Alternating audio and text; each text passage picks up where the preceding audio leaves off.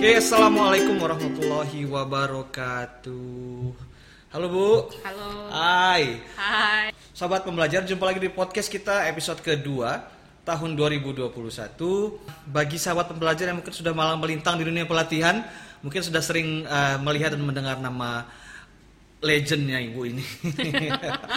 Beliau adalah Ibu Wiharyani. Assalamualaikum Ibu. Waalaikumsalam Halo. warahmatullahi wabarakatuh. Akhirnya Halo. ketemu ya, Bu, ya? Iya, setelah beberapa kali tertunda ya. Bukan beberapa kali kayaknya, beberapa puluh kali tertunda. oh, itu beberapa puluh kali. Iya, banget itu Bu. Nah Bu, eh, langsung aja kita hari ini tuh mau, mau ngobrolin mengenai mental kepiting Bu. Oke. Nah, crab mentality ya, gaya Iya. gaya bahasa Inggris ya. Iya, crab Nah. mentality syndrome. Sindrom.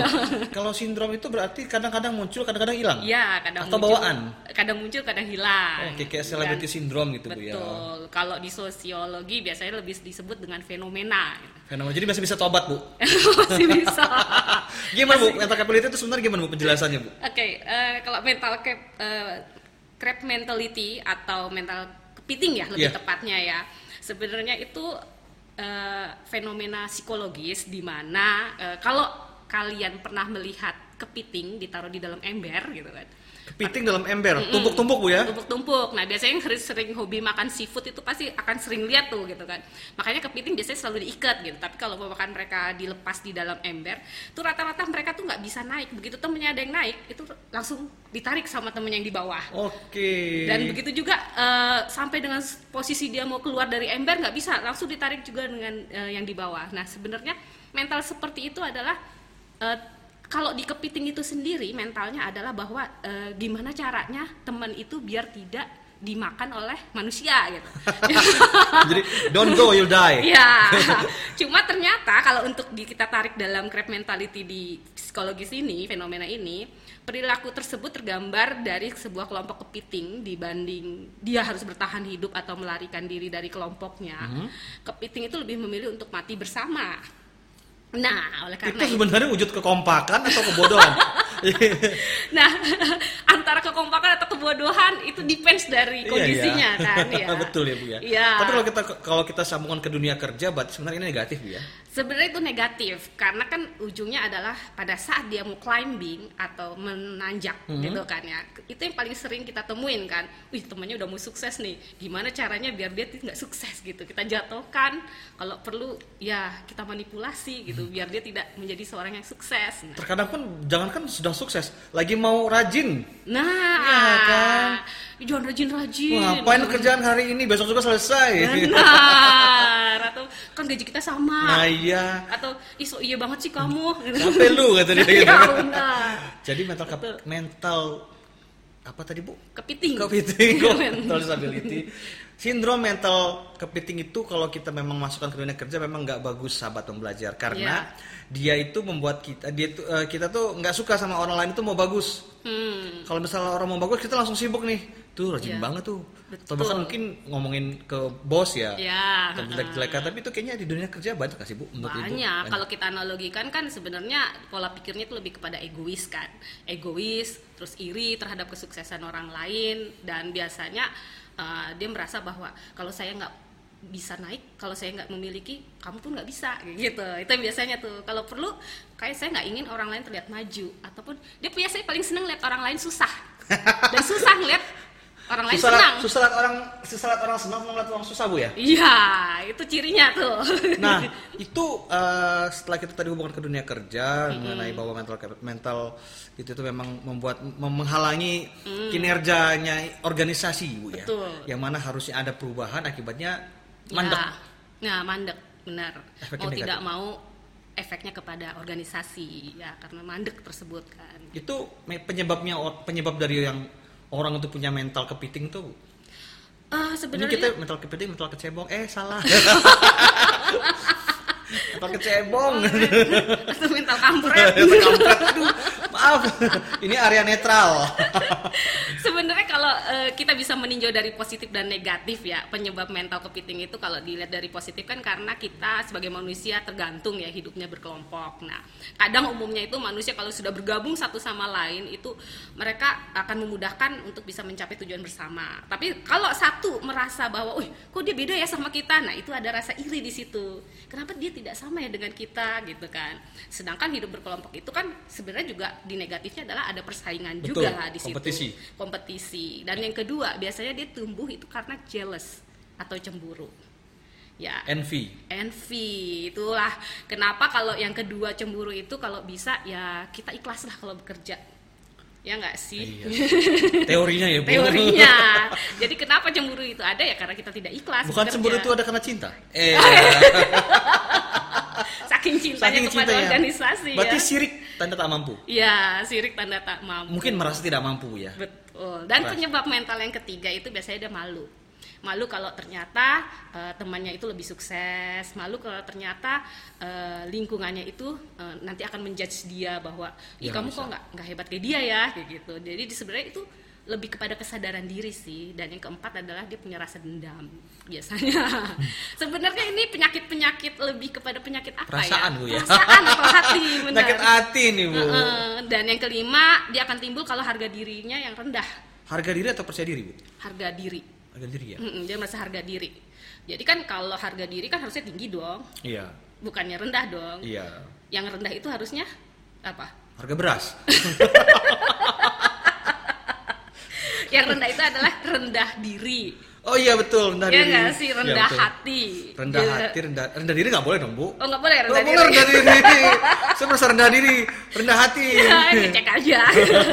Rendah hati. Jadi kalau harga diri itu ya jangan rendah kalau bisa tuh gitu. Berarti harga dimahalin bu ya? Jadi mahalin sampai dengan dia memiliki sifat yang kompetitif jadi karena berpengaruh dari mungkin lingkungannya dia memiliki sifat kompetitif jadi merasa bahwa apa pun yang akan dia lihat di dalam lingkungannya itu adalah kompetitif kompetisinya dia sebenarnya kalau kita bicara kompetitif itu diperlukan ya bu rasa Diperlukan. kompetitif itu ya tapi Diperlukan. ketika kompetitif itu merasa dia bersaing mungkin orang dia tuh pengen berkompetisi tapi dia tahu dia nggak mampu kali bu ya nah, Nah, itu, itu. benar Akhirnya- kayaknya Mas Sopi lebih berpengalaman ya Enggak sih, cuma kan saya mendengar cerita-cerita aja. Oh, gitu. Jadi iya, betul. karena dia merasa dia dia, pengen maju juga tapi dia nggak sanggup berlari, Hmm. akhirnya dia menjegal orang yang berlari dia berjalan. nah Jegal benar kanan kiri.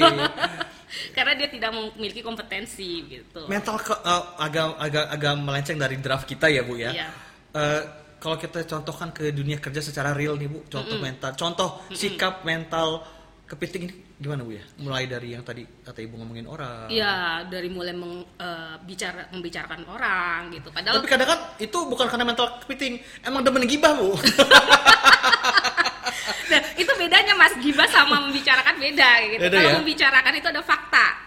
Kalau gibah itu hanya isu gitu kan. Kalau membicarakan kayak gini, ih bagus ya eh, apa namanya batiknya itu membicarakan. Kalau gibah kan, ih batiknya bagus, pasti itu dikasih sama ininya deh. lu, lu tahu nggak gitu? Iya benar. Lu nggak lihat ya kemarin.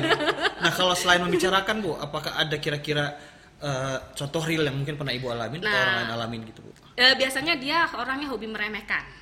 Oke. Eh, kalau Meremehkan orang lain. meremehkan orang lain yang dianggap kompetisi, eh, kompetitornya. Nah, dia selalu bilang eh, sebagai contoh, "Hmm, ah itu kan versinya Mas Sopi. Mas Sopi kan lulusan luar negeri, nggak paham di sini. Di Oh, sini iya. kan dunianya dunia ini beda gitu. Nah, itu kan meremehkan gitu. Lu anak baru lu gitu Nah, ya. paling sering lu anak baru, lu nggak ngerti apa-apa. apa, gitu kan. itu kan orang luar. Iya, lu siapa? Iya. Anak baru, baru naik jadi kasup. Eh. Kok jadi curhat?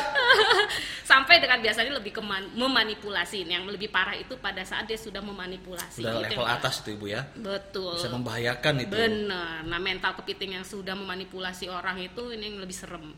Karena dia akan bisa membalikan fakta, terus membuat sebuah chaos suatu Betul. organisasi. Itu dampaknya bu ya. Dampaknya Chaos jadi nggak rukun. jadi nggak rukun. Jadi blok-blok. blok-blok, benar. Blok gedung. mm, blok gedung. mm. Iya, dia- dan dia biasanya ini Mas eh, bergandengan nih kalau orang model mental kepiting ini bergandengan dengan eh, sindrom eh, silo. Pernah dengar silo ya? Hello. Silo. silo itu Berarti dia yang sakit jiwa eh, itu psycho. Oke, saya jawab sendiri. Jok saya gagal. itu psycho ya. Iya. Silo itu loh yang rumah sakit. Ini jok apa bener? Jadi Silo Dikit itu Bu, adalah lagi gini. lucu.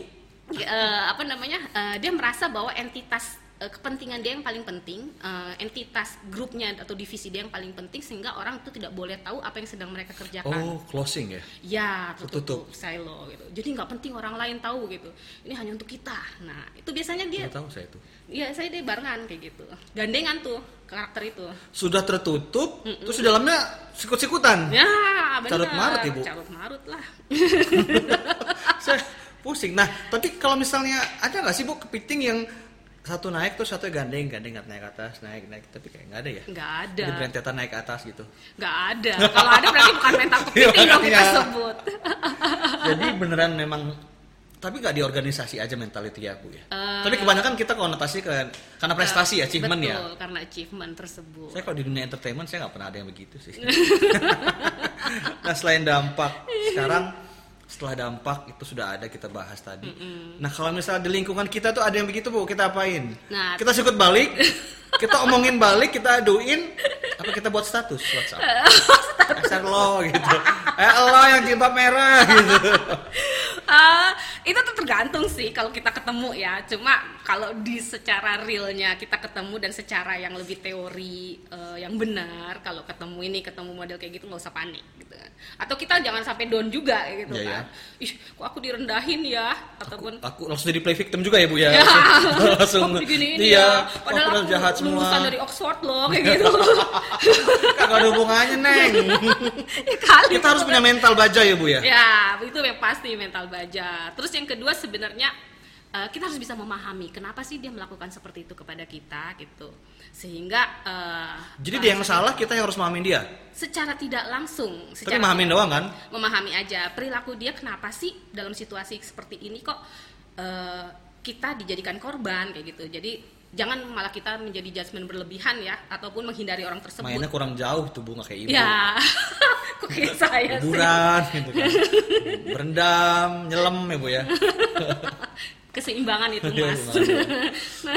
Nah habis duitnya? Balik lagi kantor. Betul tuh. Saatnya liburan liburan, saatnya Iya. kerja kerja, jangan kerja saatnya kerja liburan. Siapa yang begitu? Hah? Nggak tahu saya juga. Tadi apa lagi bu Ah, yang harus kita lakukan? ya berarti kita harus memahami dia dong. Hmm. kenapa sih dia mencoba seperti itu? Kayak gitu kan. Apakah memang kita terlalu uh, show off? Itu juga menjadi uh, kita juga. Jangan kita merasa menjadi benar dan kita menjadi korban judgementnya dia gitu. Dan pahami dulu lah gitu. Kenapa sih dia narik kita yang mau tinggi? Ups. Naik kita menjadi level yang tinggi tapi ditarik lagi sama dia ke levelnya dia kayak gitu kan. Itu harus kita tahu dulu gitu. Kalau perlu ya diskusi lah. Dengan dia. dengan dia. Itu kan secara yang benar. Iya, tapi kadang-kadang namanya hati manusia kan gitu. betul. udah males gitu sialan gue lulusan Oxford kok lu lulusan apa? Kita tuh jarang yang namanya mau konfront bu ya. jarang. Itu biasanya dihindari. Entah kenapa gitu mungkin Kan sebenarnya lebih bagus ya begitu ya. lebih bagus gitu eh kenapa sih Mas Sopi kok lebih menghindar dari saya Iya. Tapi biasanya orang kalau udah di konfront itu malah ah, enggak, gue nggak ngomong begitu kok. Ya, eh, wal- ya benar. Biasanya Rata-rata gitu kan? memang menghindar kalau dia merasa itu benar. Dan tapi dia dalam hati nurani dia, dia akan merasa bahwa oh dia tahu ya sebenarnya saya itu nggak suka gitu. Dia akan berubah karena hati manusia itu pasti akan berubah, mas. Kan tadi saya bilang penyebabnya adalah salah satunya kan sebenarnya itu penyakit hati Penyakit dari hati. mulai dendam, iri dan lain-lain kayak gitu. Dan lebih baiknya kalau kita sudah memahami kan kamu kurang apa sih? Saya bantu yuk kayak gitu kan. Banyak banget nih bu. Ya kan rata-rata seperti itu. Bagus ya. Selain setelah eh, apa tadi diskusi dengan orang yang bersangkutan, Ya, kita memahami sebenarnya, heeh, lebih tepatnya pahami dulu lah. tapi itu memang diperlukan kebijakan dari kita banget ya bu ya. Banget. Bahwa ide, ini orang udah mau jagal gue ya ada. Kenapa ya dia jagal gue? banget ya. Dia udah mau nyopet. Dia kenapa nyopet gue ya? Butuh duit kali ya gitu. Ah, Kasih duit. iya. Baik banget bangkrut bu. Baik. Kita kan manusia, Mas, Betul, bukan ya. binatang. Bener nggak? Ah, betul. Ya, kadang kan kalau Emang binatangnya nggak usah sini. kalau binatang kan bahasanya dia nikam pasti akan ditikam, kan? Dia nyerang pasti akan nyerang. Nah, kalau manusia itu kan punya Kalau manusia nikam dari belakang. nikam dari belakang.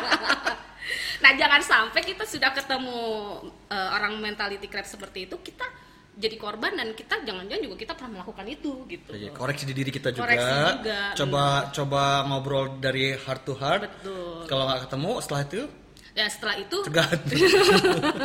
jangan, jangan mas. Biasanya kalau dengan kondisi seperti itu dia akan melunak sih biasanya dengan kondisi itu. Semoga melunaknya beneran ya. Mm, tapi yang kedua gitu kalau kita menjadi korban nih jangan juga eh, langsung kita merasa bahwa wah kayak gini ya terus kita putus asa gitu atau terus kita menghindar no kita harus terus gigih karena kan berarti mau tidak mau kalau ada orang iri sama kita ada orang yang suka sama kita kita berarti satu level di atas dia Iya. betul nggak apalagi kita mau coba ditarik ke bawah Mati dari batasnya bu ya. ya ada gitu dan kalau kita sudah ada berada di level itu kan berarti kita memiliki kompetensi dong Betul. dan jangan lupa kalau sudah berada di posisi itu ya terus gigih jangan malah nanti kita mau ketarik sama dia gitu Ja- don't go to his level. nah karena Gaya banget kalau kegigihan ini pula kan akan menutup eh, orangnya kalau orang yang gigih itu kemu- tidak kemungkinan untuk bisa eh, menerima kritik. Kalau udah menerima kritik nanti eh, terus dia memikirkan akhirnya dia jatuh juga saking banyaknya sering mendengarkan kritikan tersebut gitu Akhirnya udah nggak sukses. Ya, akhirnya nggak sukses dan dia berhasil si mentality itu si Dia- crabnya itu Dia naik kagak, tapi dia ngejatuhin orang. Ya. Iya, benar. dia naik juga susah. Berarti sahabat pembelajar itu harus punya mental baja. Mental baja, benar. Mental baja, otot kawat, tulang besi. Suka kaca lembur gitu kan. Dan menghadapi yang eh, orang yang punya mental kepiting itu slow, Hmm, benar. jangan kepancing, Jangan ya kepancing. Kan? Terus maju tapi koreksi diri. Kenapa dia eh, kira-kira apakah gua ada salah sama dia? Iya. Atau ajak diskusi? Mm-mm. Intinya- Apa yang bisa dibantu? Betul. Kalau bisa tarik dia ke atas. Mm-mm. Ya, kalau bisa. Kalau bisa. Kalau bisa tinggalin aja udah. Karena kan tadi sindrom, Mas. Betul sindrom.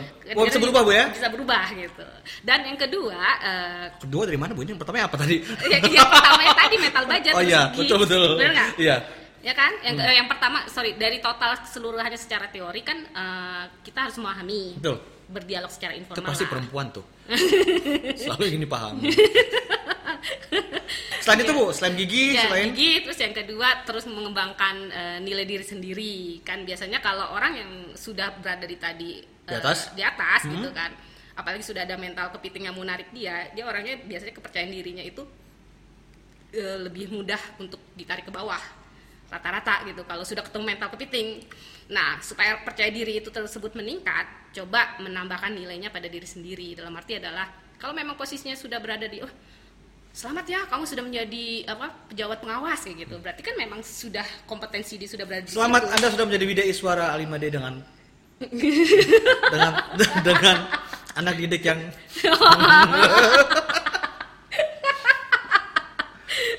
Ibu mengalami nggak? Mengalami oh pastilah saya udah Terus ibu menyikapinya gimana? Sesuai teori atau secara praktek? Eh, sesuai teori pertama gitu pasti saya akan sesuai teori saya tanya terus kenapa salah saya di mana Oh, ibu gitu ya? pasti Oh, keren banget. saya akan konfrontasi dan benar rata-rata menghindar gitu Pasti ah, ya. enggak kok ah, enggak kok Oh, enggak, karena di belakang ngomongin gitu ya. Nah, Sahabat pembelajar menyaksikan, you know who you are. ya tapi kebanggaan saya adalah semakin orang banyak ngomongin kita itu tandanya kita berada di atas dia Betul ya. bener nggak coba deh kalau kita biasa-biasa aja kita nggak akan diomongin Arti kita terkenal bu ya. iya Jadi saya harus seneng. itu namanya aura bintang mas Iya bu ya. Nanti saya jadi sindrom bintang nih, sindrom seleb. lah kalau orang biasa ngapain kan Betul. Orang- Kalau punya prestasi, nah sebenarnya diomongin tuh gak hanya prestasi sih bu, keburukan juga. ya bukan juga bener sih kan makanya kalau orang mau tenar jelek banget atau bagus banget Betul. Saya kalau harus standar di tengah-tengah itu nggak akan jadi bintang Yang di tengah-tengah itu punya mental, di kepiting. iya bener Tapi ada kesempatan kita ini mengajak yang punya mental kepiting buat ikut bareng kita. ada Bisa ya? ya betul Asal tadi heart to heart-nya nyambung ya. TikTok Iya. bahwa sebenarnya oh dia ini begini. Jadi itu tadi pentingnya memahami dulu Bu ya. Kira-kira ini kenapa gitu ya. iya. Cuma kalau memang ternyata emang udah penyakit hatinya biarin aja. hmm, biarin aja nggak penting Lost kalau doll. ya Tahu nggak? Hah? Iya. Iya, jadi tahu nggak Lost Doll itu apa? Eh, apa sih Lagu ah. nggak tahu apa sih lost doll Lagu bahasa Jawa. lost doll Itu Lost Doll ternyata Lost itu udah bodoh, doll itu udah bodoh. Jadi Oh, bodoh-bodoh lepas. gitu. udah lepas banget dah Bodoh amat gitu oh, Bu. bodoh amat EGP bodoh gitu loh. Lost Doll. oh iya Lagu sih. Jawa, Bu. tapi kalau orang yang penuh dengan pemikiran dan imaj Bu, eh, saya tadi makan pencitraan. permen karet ya. Kenapa? pahit banget sampai ketelan, Bu. hati-hati nanti kayak ayamnya Moana loh Pahit banget sumpah.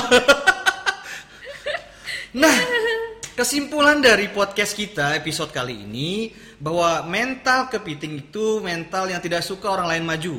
Sudah tidak suka orang lain maju, dia mencoba untuk menjatuhkan orang yang sedang berusaha untuk naik tersebut. Tapi mental kepiting ini bukanlah sebuah hal yang tidak bisa dirubah karena mental kepiting itu sindrom. Betul. Jika kamu nanti ketemu sama orang yang bermental begitu, coba untuk evaluasi diri kita, apakah kita pernah berbuat salah, dan coba untuk mendekati, tanya kira-kira, gue ada masalah apa nih sama lu gitu ya, Iya. apa yang bisa gue bantu gitu ya. Kemudian kalau misalnya memang dia membuka, oh iya gue begini, gue kesel sama lu, lu begini kemarin sama gue, oke, saya sorry lah gitu kan, saya sorry lah, and then you can work together lah ya. Iya. Ya udah, berarti mereka memang nggak mau diskusi, Iya. berarti udah lost doll, Ya lost doll itu. Ya udah dan itu tidak berpengaruh buat hidup saya kok. yakin. Ya kan yang sirik dia, yang iri dia, Iya, yang benar. punya rasa dendam dia, yang ingin menjatuhkan dia. Gitu. Yang jatuh kita. kan dibilang tadi makanya jangan sampai kita jatuh terus ngembangin diri jangan lupa gigi Nah, tapi kalau gitu itu itu konteksnya kita ke yang bersangkutan. Tapi kita konteksnya ke lingkungan, ke ke lingkungan kita, ke pimpinan, ke lain ketika ada fitnah atau omongan tentang kita, kita perlu counter nggak ke ke rekan kerja, ke atasan, ke pimpinan? Tergantung tergantung dari bagaimana dia menjatuhkan kalau menjatuhkannya hanya hal-hal sepele yang tidak terkait dengan organisasi itu tidak perlu tapi Oke. kalau yang terkait dengan organisasi kita perlu Terutama soal mungkin ada anggaran, Nah, itu, program betul. yang berhubungan dengan nama baik instansi ya, Bu ya. Jadi jangan kita malah berkecimpung dengan judgementnya dia. Dia akan senang. Wih, dia berpengaruh loh, gue gituin gitu. Gue ngepek nih gitu Ngefek kan. nih gitu kan. Ya kalau mama kan diisukan Mas Sopi punya istri tiga sih. Kalau sel- selama itu nggak bener ya ngapain dipikirin. Gitu. Iya sih, betul. Iya nggak? Selama tidak benar ya udah bodo amat ya gitu. Heeh. kecuali beda. Tau gak sih Mas Sopi itu anggarannya dihabisin kemarin buat ini baru itu perlu diklarifikasi. Betul, verifikasi. Coba dicek lagi. Bener sih kemarin tuh ada bilang Shopee ini anggarannya paling Shopee ini anggarannya gede loh ya. Ya udah cek aja pertanggung jawabannya apa yang dipakai gitu kan Bu ya. Nah, gitu, bener. Bener, jadi memang eh, tergantung kalau di instansi dan organisasi ada orang yang begitu, lihat eh, efek dari yang di- di- dibicarakan atau di, di- dilempar oleh mental kepiting tersebut. Jika Hmm. Iya. memang dia hanya sekedar ke pribadi atau hal yang tidak merusak nama baik or- organisasi atau Hmm. kinerja kita, bisa dicuekin. Tapi kalau memang kira-kira perlu di counter ya Ya, counter. langsung temui pimpinan atau dan lain dan lain-lain. Nggak usah buat nggak usah dibuat WS status ya. Bu. Iya nggak usah sih. ya gitu. Ini juga mungkin buat pimpinan juga jangan terlalu banyak mendengarkan isu ya. Betul, jangan Apalagi yang ter- terkait dengan nggak ada kaitannya dengan kinerja organisasi itu harusnya Iya. nggak usah didengerin. Gitu. It's not our business. Nah betul. Karena ujung-ujungnya kita bekerja kan untuk kinerja organisasi. Jadi sebenarnya mental yang bagusnya kita miliki apa bu? Ya sebenarnya kita harus tahan diri, bisa menahan, bikin pertahanan diri kan. Dalam arti adalah eh, di sini kan kalau selama saya on the track, selama saya merasa tidak melanggar suatu peraturan, ya kita jalan aja. Iya. Itu pertahanan diri kita. Terus ya. Yang kedua tetap semangat dan kita selalu berharap melakukan hal yang disukai orang. Gitu. Selalu berharap Eh, tetap semangat dan berharap apa yang kita kerjakan itu tuh disukai orang. Gitu. Oke. Jadi jangan sampai kayak dia tipenya, jangan sampai tadi kita jadi mentality, crab Oh, mentality. seperti mereka ya. Heeh. lalu Ya karena kenapa ada yang disukai makanya ditanya lagi kamu kenapa sih kayak gitu ke saya berarti jangan-jangan ada perilaku kita yang memang tidak disukai kayak gitu dan yang ketiga terakhir adalah gimana sih kita bisa mengevaluasi diri kita gitu tetap, perlu evaluasi diri kita juga ya. perlu gitu. Karena mungkin eh, kita punya sikap atau efek yang ke orang lain yang kita tanpa sadari. iya Oke, ada pesan buat sahabat pembelajar ya pesannya mengenai adalah mental kepiting. mental kepiting Karena mental kepiting ini kan tidak harus tidak selalu berhubungan dengan instansi organisasi tapi dengan kehidupan sosial, Iya, pergaulan, pergaulan keluarga anak keluarga, Iya, anak apalagi pertama, kan anak kedua, anak ketiga. anak gitu. ketiga sebenarnya eh, untuk menghadapi mental kepiting atau crab mentality ini kita nggak usah perlu terlalu terpengaruh dengan judgement mereka gitu sebagai orang yang melaksanakan mental kepiting ini tapi kita Oleh melihat para kepiting. kepiting All the crabs. terus kata kepiting kenapa gue yang bisa lain Iya. sih Ya why me katanya.